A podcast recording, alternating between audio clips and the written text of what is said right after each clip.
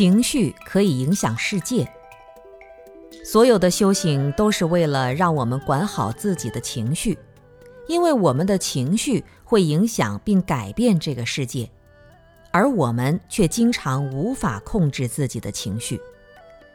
现在很多人管理不住情绪，就是因为我们不重视情绪管理。从小时候我们就不重视情绪，想发火就任意发火，高兴了就任意高兴，所以养成了习惯。特别是岁数大的人，想修行就比较困难。为什么呢？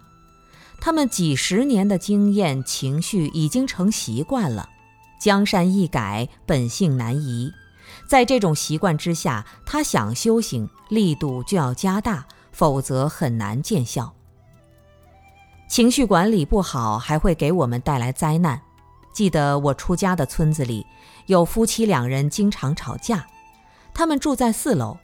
吵架的时候，经常把电视机等一些值钱的东西从四楼全扔下去，然后过几天两人又去买，经常一年要摔两三次。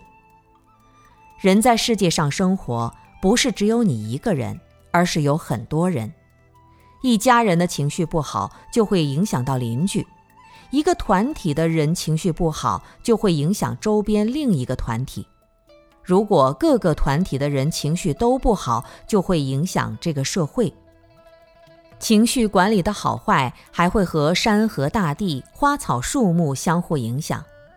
凡是山水秀丽的地方，附近的人情绪管理的就相对比较好。